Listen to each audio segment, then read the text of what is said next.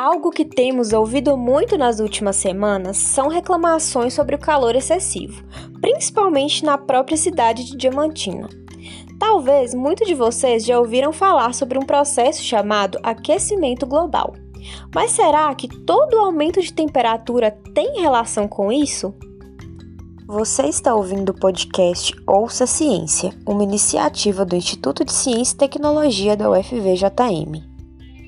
Como o próprio nome já diz, o aquecimento global é um fenômeno que pode ser observado quando a temperatura de todo o planeta aumenta.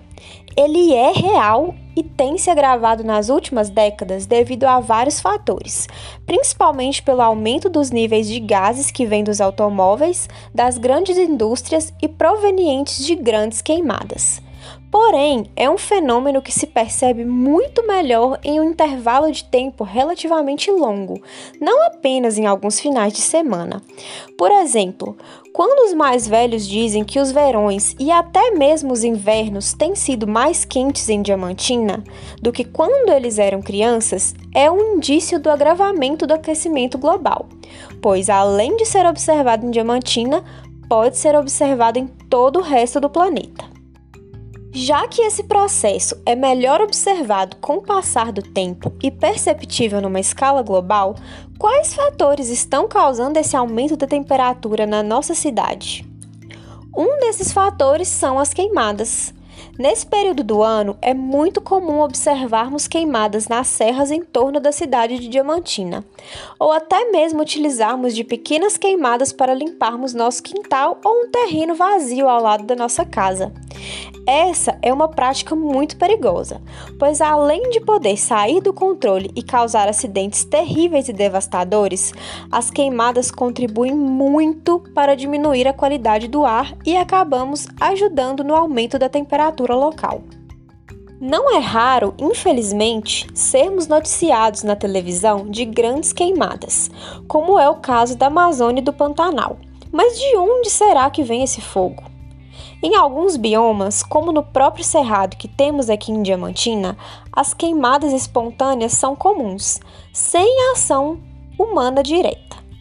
Porém, os dados levantados pelo Instituto de Pesquisas Especiais, o INPE, e pelas perícias especializadas, levam a crer que o aumento significativo de focos de incêndio nesse ano deve-se à ação humana.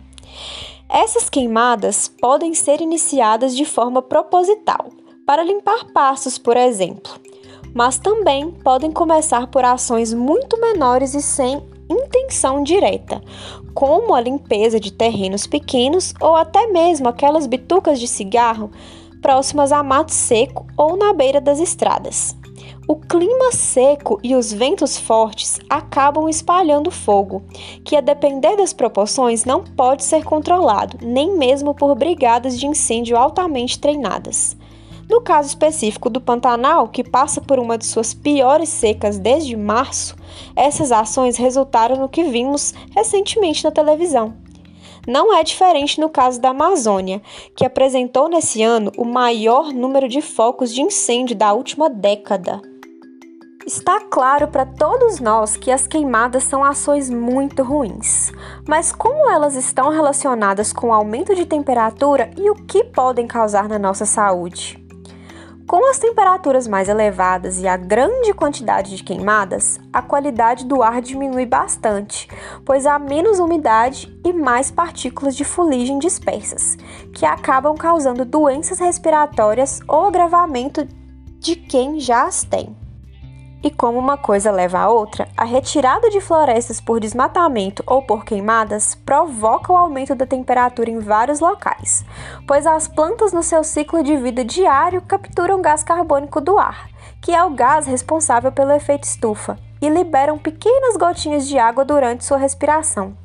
Essas gotinhas deixam o ar mais agradável, aumentando a umidade e diminuindo a temperatura. Além disso, as matas nativas preservadas ou até mesmo as gramas que temos no jardim ajudam na manutenção do ciclo da água, preservando os rios e nascentes. Esses cursos de água são diretamente ligados com o controle da temperatura da nossa região. São vários os casos que, após grandes queimadas ou grandes derrubadas de árvores, rios relativamente grandes acabam secando. Todos esses acontecimentos tristes, mas reais, nos deixam mensagens muito importantes. Não é correto utilizar queimadas para limpar nossos terrenos, como muitos aqui na nossa região fazem com aquele lixo que ficou sobrando. Devemos também tomar muito cuidado com as bitucas de cigarro ou qualquer outro material que possa causar fogo perto do mato seco. Vamos chamar a atenção dos vizinhos que continuam fazendo isso, hein? Pois assim, mesmo com o aquecimento global ocorrendo, a qualidade do ar e a temperatura de Diamantina vão melhorar, deixando nossa cidade mais agradável para se viver. Os agradecimentos especiais de hoje vão para Danilo Barbuena, professor do curso de Engenharia Geológica do Instituto de Ciência e Tecnologia, que ajudou muito na elaboração desse episódio. Obrigada a todos pela audiência e até a próxima!